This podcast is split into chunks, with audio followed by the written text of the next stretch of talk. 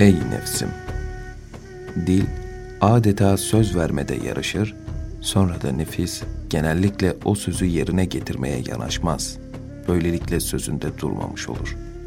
Bu ise münafığın alametidir. Bu nedenle bir konuda söz verirken dikkatli ol. Efendimiz sallallahu aleyhi ve sellem şöyle buyurmuştur.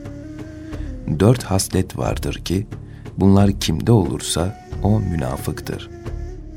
Bunlardan biri kendisinde bulunan kimsenin onu bırakıncaya kadar kendisinde münafıklıktan bir parça var demektir.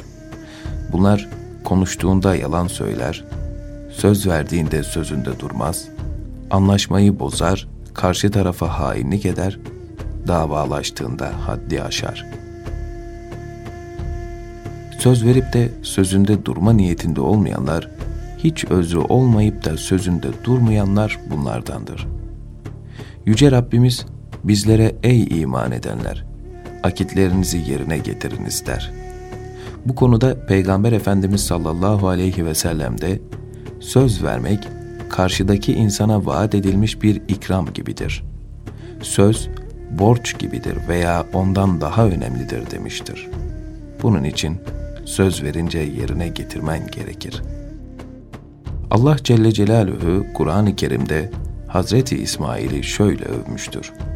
Gerçekten o sözüne sadıktı.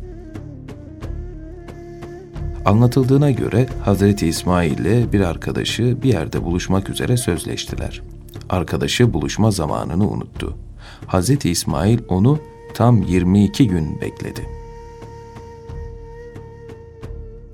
Abdullah bin Ebul Hansa anlatır. Allah Resulüne peygamberlik verilmeden önceydi. Kendisiyle alışveriş yapmıştım ve bir miktar borcum kalmıştı. Bir yerde ödemek üzere anlaştık. Ona getireceğime söz vermiştim. Ancak o gün ve ertesi gün borcumu götüreceğimi unuttum. Üçüncü gün gittim ki Allah Resulü sallallahu aleyhi ve sellem hala orada bekliyordu. Beni görünce, ''Ey genç, bana zahmet verdin. Üç gündür seni burada bekliyorum.'' buyurdu.